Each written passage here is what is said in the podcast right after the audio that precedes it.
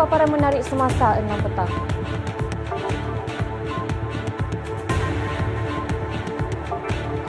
Hakim Besar Malaya dahului dua ratus sembilan puluh lapan penerima darjah kebesaran, bintang dan tingkat persekutuan.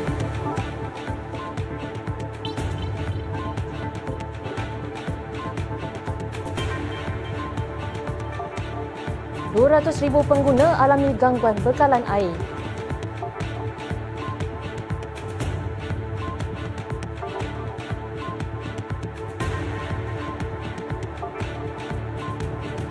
Romel Morales, senjata, Romel Morales senjata baru skuad Harimau Malaya.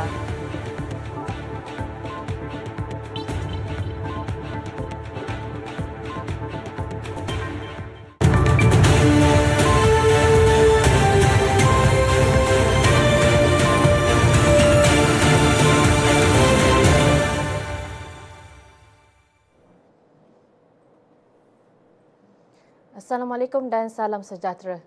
Duli Yang Maha Mulia Yang di-Pertuan Agong Al-Sultan Abdullah Riayatuddin Al-Mustafa Billah Shah berkenan mengurniakan darjah Panglima Setia Mahkota yang membawa gelaran Tan Sri kepada Hakim Besar Malaya, Datuk Muhammad Zabidin Mohamad Diah. Beliau mendahului senarai dua ratus sembilan puluh lapan penerima dalam istiadat pengurniaan darjah kebesaran, bintang dan pingat persekutuan sepenuh ulang tahun Hari Keputeraan Rasmi Yang di-Pertuan Agong di Istana Negara siang tadi. Raja Pemaisuri Agong Tunku Azizah Aminah Maimunah Iskandaria turut berkenan berangkat ke istiadat berkenaan. Dalam masa sama, Al-Sultan Abdullah turut berkenan mengurniakan darjah Panglima Jasa Negara yang membawa gelaran Datuk kepada sastrawan negara Profesor Madya Lim Swee Tin. Seri Paduka turut berkenan menganugerahkan darjah Johan Mangku Negara kepada sepuluh individu, antaranya Ketua Polis Selangor Datuk Husin Omar Han. Sementara itu, darjah Johan Setia Mahkota dianugerahkan kepada dua belas individu, diikuti bintang Kesatria Mangku Negara kepada empat puluh individu, bintang Kesatria Setia Diraja kepada seorang penerima, bintang Ahli Mangku Negara kepada lima puluh lima individu dan pingat Pangkuan Negara kepada seratus tujuh puluh lapan individu. Amaran hujan berterusan tahap waspada dijangka berlaku membabitkan beberapa daerah di dua negeri iaitu Pahang dan Johor sehingga Khamis ini. Jabatan Meteorologi Malaysia memaklumkan daerah di Pahang dijangka berlaku di Rompin, manakala Johor pula di Keluang, Mersing, Kulai, Kota Tinggi dan Johor Bahru. Dalam masa sama, amaran hujan berterusan tahap waspada turut dikeluarkan di Sabah, namun ia dijangka berlaku sehingga setakat hari ini. Daerah terbabit ialah pantai barat meliputi Kota Kinabalu, Tuaran, Ranau dan Kota Belud, diikuti Sandakan meliputi Telupit, Peluran, Sandakan serta Kudat. Dalam pada itu, Met Malaysia turut mengeluarkan amaran sama untuk tiga negeri membabitkan Kelantan, Terengganu dan Pahang antara dua puluh satu hingga dua puluh lima Disember ini. Justeru, orang ramai boleh mendapatkan maklumat cuaca terkini melalui laman web rasmi Met Malaysia, aplikasi mobile My Cuaca dan laman media sosial rasmi jabatan. Talian hotline Met Malaysia satu tiga kosong kosong dua dua satu enam tiga lapan boleh dihubungi bagi sebarang pertanyaan lanjut. Dalam perkembangan sama, polis menjalankan siasatan sekiranya ada laporan mengatakan berlaku penipuan membabitkan mangsa banjir yang mendaftar di Pusat Pemindahan Sementara P P S. Ketua Polis Kelantan, Datuk Muhammad Zaki Harun bagaimanapun berkata, setakat ini tiada laporan dibuat mana-mana pihak berhubung perkara itu. Menurut beliau, Jabatan Kebajikan Masyarakat dan Pusat Kawalan Operasi Bencana sudah pasti menjalankan tugas dengan sebaiknya dalam menguruskan proses pendaftaran mangsa banjir di setiap P P S. Selain itu, laporan pecah masuk rumah mangsa banjir juga tidak diterima, justeru penduduk diharap agar tidak bimbang serta berpindah ke P P S demi keselamatan. Tambahan pula, anggota bertugas sentiasa menjalankan rondaan di kawasan terjejas. Beliau berkata demikian selepas menyampaikan sumbangan banjir di P P S Sekolah Kebangsaan Seri Rantau Panjang dua siang tadi. Media sebelum ini melaporkan sebilangan penduduk di Kelantan didakwa sanggup menipu dengan berpindah ke P P S semata-mata untuk mendapatkan bantuan banjir sedangkan kediaman mereka tidak terkesan bencana itu atau setakat dinaiki air pada paras amat cetek. dua ratus ribu pengguna di daerah barat daya Pulau Pinang termasuk seberang perai mengalami gangguan bekalan air selepas saluran paip di dasar Sungai Petani Batu Earth pecah. Ketua Pegawai Eksekutif Perbadanan Bekalan Air Pulau Pinang, Insinyur K Patanatan berkata, kerja-kerja kimpalan bawah air itu kerja-kerja kimpalan bawah air untuk membaiki saluran paip berkenaan sudah dilaksanakan oleh pakar terpilih. Beliau berkata pihaknya telah melantik kontraktor pakar dari Pelabuhan Kelang, Selangor untuk menyiasat kejadian itu. Ekoran saluran paip berkenaan terletak di dasar Sungai Perai, iaitu kira-kira tiga perpuluhan lima meter di bawah permukaan sungai. Beliau berkata pakar penyelam komersial dari Pelabuhan Kelang telah tiba di tempat kejadian petang semalam dan melakukan pemeriksaan sepuluh tiga puluh minit malam tadi. Tambahnya, semasa pemeriksaan, penyelam telah menemui lubang berukuran kira-kira dua puluh sentimeter kali tiga puluh sentimeter yang pecah pada bahagian permukaan saluran paip. Kerja-kerja kimpalan oleh pakar dalam air difahamkan akan mengimpal plat keluli enam puluh sentimeter kali enam puluh sentimeter di atas bahagian yang pecah. Pihak kontraktor akan menentukan masa terbaik untuk memulakan operasi membaiki berdasarkan jarak penglihatan dan keadaan sungai demi keselamatan. Fatma Nathan berkata bagi memudahkan kerja kimpalan, pihaknya terpaksa menutup sementara saluran paip yang rosak itu dan akan menghebahkan senarai kawasan terjejas dalam masa terdekat. Saya tercari-cari tempat letak kereta. Puas cari tak jumpa-jumpa. Saya tengok jam. Alamak, dah lambat. Barang bini tak beli lagi. Lepas tu, cantik. Ada kosong. Saya keluar, saya kunci pintu, terus masuk pasar raya. Saya pergi rak cari sardin, santan, buah. Yang lain tak sempat, lalu saya keluar. Buka pintu kereta, pasang tali pinggang keledar, betulkan cermin belakang, baru nak start enjin. Sekali nampak abang. Saya buka pintu, alamak.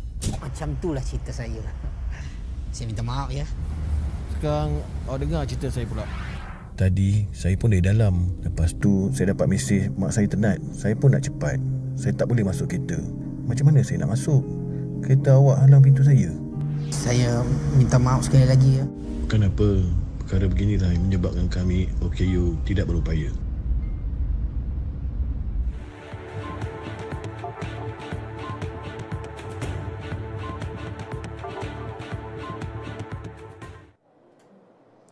Polis menemukan mayat lelaki tanpa identiti yang terdampar di tebing pasir Sungai Kedah berdekatan restoran Ampang Bay hari ini. Ketua Polis Daerah Kota Star, Asisten Komisioner Ahmad Shukri Mat Ahir berkata, mayat terbabit ditemui kira-kira jam sembilan pagi oleh polis yang membuat pemantauan di sekitar Sungai Kedah. Beliau berkata dengan bantuan pihak bomba dan penyelamat Alustar, mayat telah dibawa naik dari atas tebingan pasir sungai ke kawasan darat. Menurutnya, siasatan awal mendapati mayat lelaki yang lengkap berpakaian tanpa identiti pengenalan diri itu dipercayai mangsa hilang yang dilaporkan sebelum ini. Jelasnya, perkara itu berdasarkan pengecaman oleh waris mangsa yang turut hadir di lokasi penemuan mayat. Mayat kemudiannya dibawa ke Jabatan Forensik Hospital Sultanah Bahiyah, Alustar Kedah untuk bedah siasat. Kes diklasifikasikan semula sebagai mati mengejut. Bekas Presiden Majlis Peguam, Datuk Sulaiman Abdullah meninggal dunia petang semalam pada usia tujuh puluh tujuh tahun. Jenazah Peguam Tersohor yang dilahirkan pada Julai seribu sembilan ratus empat puluh enam itu dibawa ke Masjid Jamik Sultan Abdul Aziz di Jalan Templer, Petaling Jaya untuk pengebumian. Sebagai peguam, Allahyarham banyak terbabit dalam pelbagai kes besar termasuk mewakili Perdana Menteri Datuk Seri Anwar Ibrahim. Beliau juga dilantik oleh bekas peguam negara Tommy Thomas pada dua ribu lapan belas sebagai timbalan pendakwa raya dalam kes bekas Perdana Menteri Datuk Seri Najib Tun Razak berkait penyelewengan empat puluh dua juta ringgit dana milik S R C International Sdn Bhd. Pada dua ribu sembilan, Allahyarham mewakili Datuk Seri Nizar Jamaluddin yang menuntut semula jawatan Menteri Besar Perak dalam apa yang dirujuk sebagai krisis perlembagaan di negeri berkenaan. Berpengalaman luas dalam undang-undang jenayah termasuk jenayah kolar putih, Datuk Sulaiman sering dilantik oleh pihak berkuasa agama Islam negeri dan persekutuan dalam kes berprofil tinggi, antaranya mewakili Majlis Agama Islam Wilayah Persekutuan dalam kes Lina Joy menukar agama Islam kepada Kristian. Sementara itu, Perdana Menteri Datuk Seri Anwar Ibrahim menyifatkan Allahyarham seorang yang teguh berpegang kepada prinsip keadilan dan hak asasi manusia. Beliau yang mengakui terkesan dengan pemergian Allahyarham mengakui Datuk Sulaiman tidak hanya seorang peguam, malah sahabat akrab yang bersamanya dan keluarga pada tahun-tahun gelap serta getih. Menerusi catatan D X, Perdana Menteri menulis fikrah dan nurani Allahyarham yang teguh kepada prinsip keadilan dan hak asasi manusia tidak dapat disangka sesiapa. Datuk Seri Anwar turut mendoakan keluarga Allahyarham diberikan kecekalan dalam menempuh dugaan itu. Terdahulu, berita pemergian Datuk Sulaiman dikongsi anak lelakinya, Husin, yang memaklumkan Allahyarham menghadapi beberapa masalah kesihatan tetapi fikirannya tetap tajam dan cerdas, malah terus mewakili anak Guam dan berkhidmat dalam pelbagai jawatan kuasa serta panel penasihat. Tiga pendaki dipercayai menceroboh hutan simpan gunung, gunung Pulai di Kulai, Johor sesat selama sembilan jam sebelum ditemukan selamat tengah malam tadi. Pengarah Jabatan Perhutanan Negeri Johor, J P N J, Datuk Salim Aman memaklumkan ketiga-tiga lelaki berusia dua puluh hingga tiga puluhan itu ditemukan selepas operasi mencari dan menyelamat diaktifkan pada jam empat petang semalam. Operasi tersebut melibatkan J P N J, Balai Polis Kangkar Pulai, Jabatan Bomba dan Penyelamat Kangkar Pulai serta Malim Gunung Perhutanan. Datuk Salim Aman berkata mereka dipercayai menceroboh hutan simpan Gunung Pulai melalui Taman Awam Bandar Baru Kangkar Pulai pada jam sembilan pagi dan meneruskan pendakian ke Sungai Emas untuk menuju ke Tasik Biru Kangkar Pulai namun gagal menemukan jalan keluar. Jelas beliau, aduan diterima Balai Polis Kangkar Pulai pada jam empat petang selepas semasa membuat laporan sendiri, menerusi panggilan telefon dan memaklumkan bahawa mereka sesat serta tidak menjumpai jalan pulang. Difahamkan juga mangsa kali pertama memasuki kawasan tersebut dan hanya mendapat maklumat daripada pendaki lain. Beliau berkata pendaki berkenaan didapati tidak mempunyai permit untuk memasuki hutan simpan serta tanpa kawalan juru pandu. Tindakan akan diambil mengikut Seksyen empat puluh tujuh Inmen Perhutanan Negara kurungan Pemakaian seribu sembilan ratus sembilan puluh lima Negeri Johor. Beliau berkata J P N J telah mengumumkan penutupan trek pendakian Gunung Pulau bermula dua puluh November lalu sekaligus menasihatkan orang ramai agar mematuhi larangan penutupan itu atas faktor keselamatan diri dan ketenteraman awam. Hukuman terhadap perunding pengurusan acara sambilan yang dijadual diputuskan hari ini atas dakwaan menghendap juru gambar wanita terpaksa ditangguh esok selepas tertuduh gagal dibawa ke mahkamah majistret dari penjara. Majistret Syahsyah Diana Sabtu juga menzahirkan rasa kesal dengan apa yang berlaku, menyifatkan proses permohonan perintah kehadiran tertuduh Muhammad Safiq Rosli sebagai kes selepas pandang sebelum menyatakan penghargaan kepada peguam dan pihak pendakwaan yang hadir prosiding. Terdahulu, Timbalan Pendakwa Raya Zilfinaz Abbas memaklumkan tertuduh tidak dibawa ke mahkamah dari penjara. Mengikut keterangan jurubahasa, Muhammad Safiq boleh dibawa pagi esok ke mahkamah dan memohon penangguhan prosiding untuk fakta kes serta keputusan. Tertuduh merupakan individu pertama didakwa atas kesalahan menghendap mengikut Seksyen lima kosong tujuh A kurungan satu Kanun Kesiksaan dan boleh dihukum mengikut Seksyen lima kosong tujuh A kurungan tiga Kanun sama yang memperuntukkan hukuman penjara maksimum tiga tahun atau denda atau kedua-duanya jika sabit kesalahan. Jumaat lalu, tertuduh menukar pengakuan kepada bersalah atas tuduhan menghendap jurugambar wanita dengan menghantar gangguan berulang kali melalui aplikasi X. Mahkamah menerima pengakuan salah tertuduh selepas dapatan laporan perubatan menyatakan Muhammad Safiq layak dibicarakan dan membuat pengakuan. Polis menerima laporan berhubung kes terbabit pada dua ribu lapan belas di mana mangsa didakwa mula diganggu sejak dua ribu enam belas melalui komen di halaman blognya sebelum mula dihendap sejak dua ribu tujuh belas, malah pernah diekori ke sebuah restoran makanan segera dan rumah. Dua lelaki dan seorang wanita dipercayai satu keluarga mengalami sesak nafas apabila kediaman yang didiami mereka terbakar. Komander Operasi Balai Bomba dan Penyelamat Paya Terhubung, Pegawai Bomba Kanan dua, Muhammad Zaini Zainuddin berkata, kedua-dua lelaki terbabit berusia lingkungan empat puluhan manakala wanita berusia enam puluh enam tahun. Menurut Muhammad Zaini, kejadian rumah terbakar itu berlaku di sebuah flat di Jalan Semarak Api satu, Medan Angsana Air Hitam di Pulau Pinang kira-kira pada jam sembilan lima puluh malam tadi. Ujarnya, kebakaran terbabit melibatkan sebuah rumah flat kelas A berkeluasan sembilan perpuluhan satu kali tujuh perpuluhan enam meter persegi dengan anggaran kemusnahan adalah enam puluh peratus. Tambah Muhammad Zaini, seramai dua puluh satu pegawai dan anggota bomba terlibat dalam operasi pemadaman api sepenuhnya pada jam sepuluh empat puluh lima malam, manakala ketiga-tiga mangsa itu juga dibawa ke hospital untuk rawatan lanjut dan keadaan mereka setakat ini masih stabil. Katanya, pasukan bomba telah menjalankan kerja-kerja overhaul bagi memastikan tiada faktor bahaya lain dan operasi ditamatkan pada sebelas tujuh belas malam sebelum diserahkan kepada pegawai penyiasatan kebakaran untuk tindakan selanjutnya. Tiada keperluan untuk mewajibkan dos penggalak vaksin COVID sembilan belas berikutan kebanyakan jenis kebanyakan kes jangkitan virus itu ketika ini adalah bergejala ringan. Presiden Persatuan Perubatan Malaysia, Doktor Azizan Abdul Aziz mendedahkan individu sihat boleh pulih dengan hanya mengambil ubat dan berehat. Bagaimanapun, pihaknya menggesa golongan berisiko tinggi mengambil dos penggalak bagi melindungi mereka daripada gejala yang lebih teruk. Selain itu, Doktor Azizan berkata golongan perokok perlu mempertimbang untuk menghentikan tabiat itu jika bimbang mengenai COVID sembilan belas kerana merokok boleh memberi kesan kepada paru-paru dan organ lain boleh menyebabkan seseorang lebih terdedah kepada virus berkenaan. empat belas Disember lalu, Menteri Kesihatan Datuk Seri Doktor Zulkifli Ahmad berkata Kementerian Kesihatan menggalakkan pengambilan dos penggalak terutama bagi golongan rentan dan berisiko tinggi selain ia berkesan melindungi orang ramai daripada jangkitan mutasi dan strain baharu COVID sembilan belas. Kementerian Kesihatan giat mengemaskini data peningkatan wabak COVID sembilan belas namun setakat ini tiada cadangan pelaksanaan semula Perintah Kawalan Pergerakan P K P. Susulan berlaku trend peningkatan di seluruh negara, Kementerian Kesihatan menggalakkan orang ramai kembali mengamalkan prosedur operasi standard S O P khususnya memakai pelitup muka. Siang tadi, Selangor T V sempat melakukan tinjauan di beberapa lokasi di sekitar Shah Alam untuk melihat respon orang ramai terhadap galakan tersebut. Uwais Kamarudin ada laporannya. Dia macam susah sikit lah nak pakai mask. Terus macam kadang-kadang kan ada orang asma kan. So dia pakai mask ni, dia macam susah nak nafas. So mask ni macam dah okey lah. Tapi kadang-kadang ni, kalangan ni kena pakai je untuk kesihatan kita.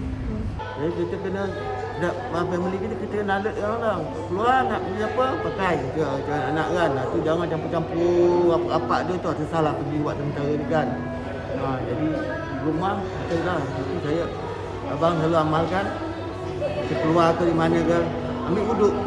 Ambil wuduk. InsyaAllah Allah jaga kita. Sementara itu, seorang tukang gunting rambut, Zakwan, berpendapat pemakaian pelitup muka juga bagus bagi mereka yang perlu bekerja dengan pelanggan dalam jarak yang dekat. Okey, bagi saya pasal P K P ini harus, tapi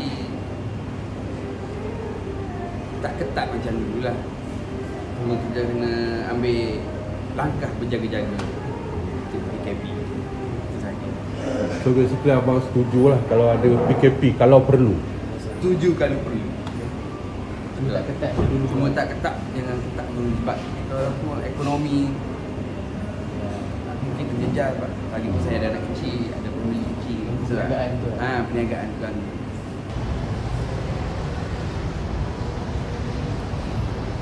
Tinjauan Selangor T V mendapati rata-rata orang ramai disarankan untuk memakai pelitup muka.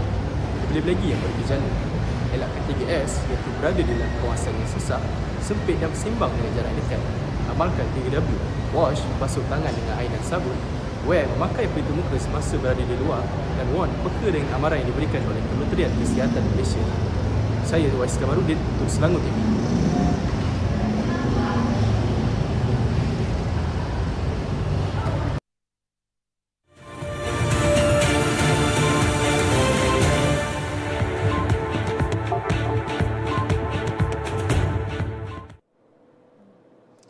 Beralih ke berita tempatan. Lembaga Zakat Selangor menyediakan perkhidmatan pejabat bergerak zakat on wheels di tiga lokasi sepanjang Disember ini. Tiga lokasi tersebut melibatkan Masjid Raya Haji, Masjid Raja Haji Fisabilillah Cyberjaya, Masjid Bandar Baru Sungai Buloh dan Masjid Tun Abdul Aziz Petaling Jaya. Pelbagai kemudahan disediakan antaranya taksiran zakat, pembayaran zakat, cetakan penyata zakat tahunan, permohonan bantuan dan semakan permohonan bantuan. Zakat on Wheels beroperasi dari jam sepuluh pagi hingga empat petang. Sebarang pertanyaan atau maklumat lanjut boleh hubungi talian hotline tertera.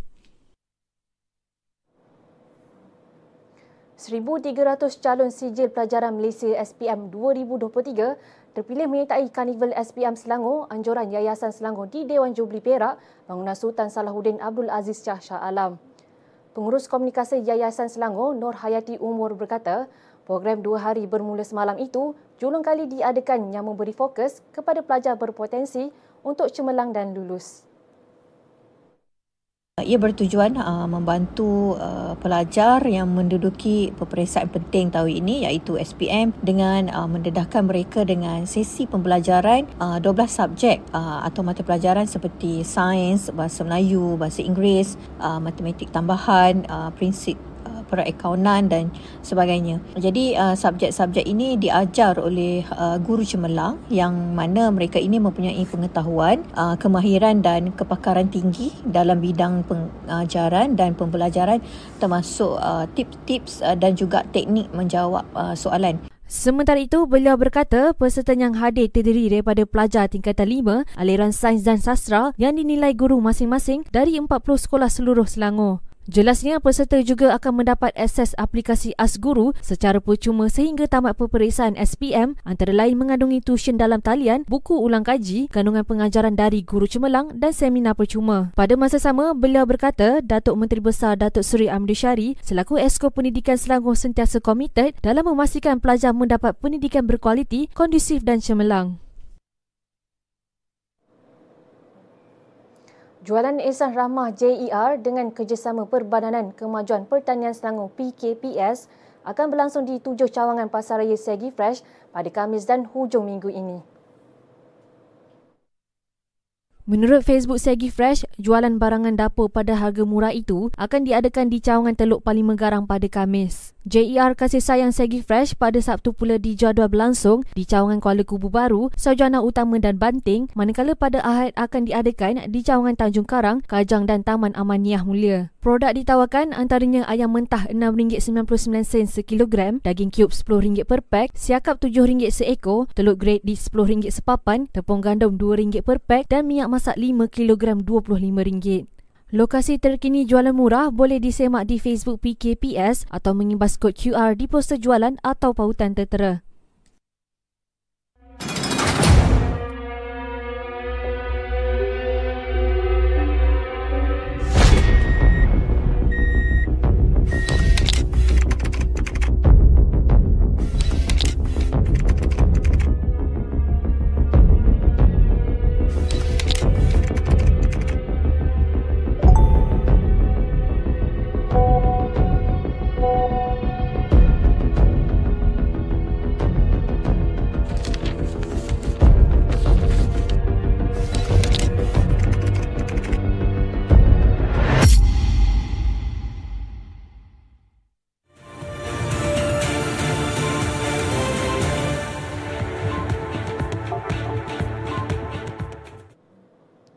Perkembangan sukan.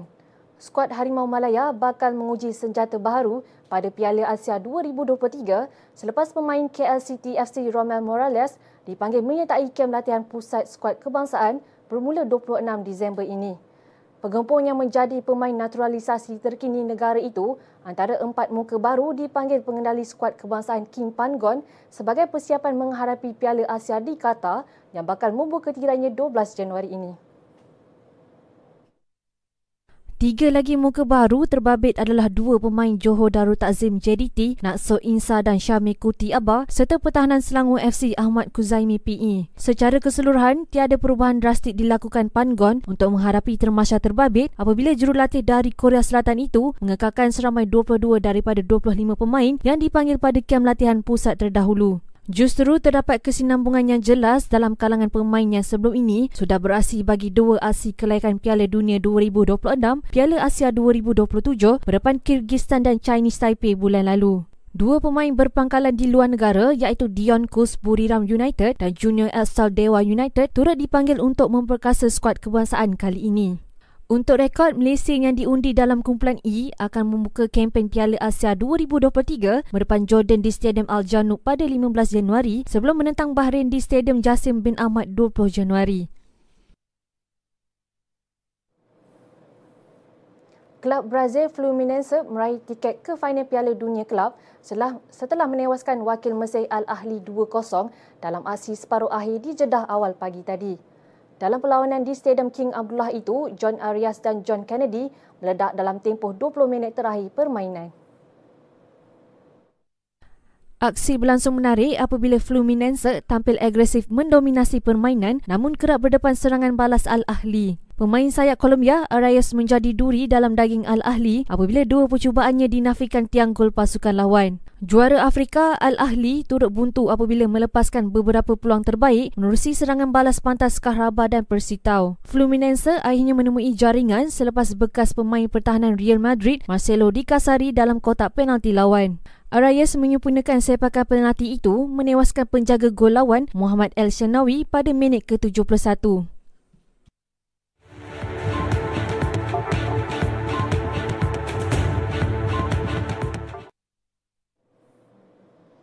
Laporan antarabangsa.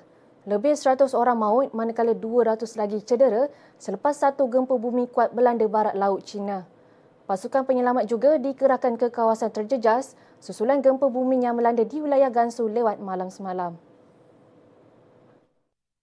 Kajian geologi Amerika Syarikat sebelum ini mendapati gempa bumi itu berukuran lima perpuluhan sembilan pada skala Richter. Ia menyebabkan gegaran kuat dengan jangkaan kemusnahan berskala besar. Gempa bumi tersebut melanda sekitar tiga puluh tujuh perpuluhan kosong satu kilometer barat laut Lijiazhenganjian dengan kedalaman cetek hanya lebih sembilan perpuluhan enam lima kilometer. Sementara itu, Kementerian Pengurusan Kecemasan sudah mengaktifkan bantuan kecemasan bencana peringkat empat.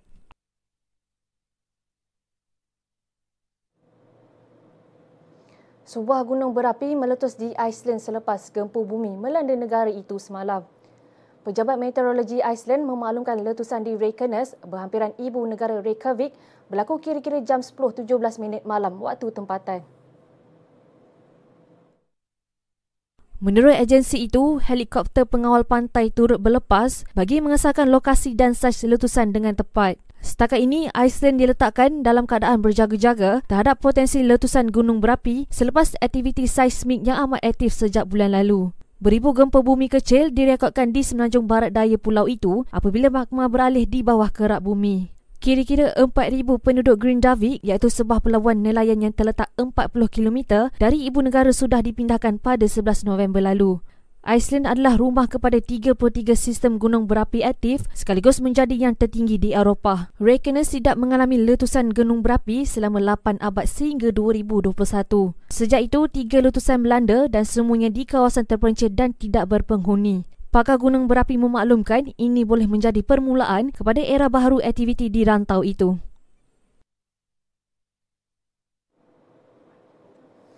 Lebih tujuh puluh peratus lelaki Ukraine bersedia melepaskan taraf kerakyatan bagi mengelak perkhidmatan dalam Angkatan Tentera Ukraine. Laporan tersebut berdasarkan tinjauan yang dijalankan Timbalan Ketua Jawatankuasa Parlimen Ukraine berhubung keselamatan, pertahanan dan perisikan negara Mariana Bezula semalam. tujuh puluh empat peratus daripada tiga ribu tujuh ratus tujuh puluh tiga responden lelaki bersetuju untuk melepaskan taraf kerakyatan Ukraine bagi mengelak daripada dipanggil berkhidmat, manakala selebihnya berkata tidak. Terdahulu, tinjauan sama dilakukan terhadap golongan wanita mengenai kesediaan melepaskan taraf kerakyatan agar tidak dihantar ke unit pertahanan. Hasil tinjauan, lebih tiga ribu lima ratus orang mengambil bahagian dalam tinjauan itu dengan enam puluh tiga peratus bersetuju dengan cadangan berkenaan.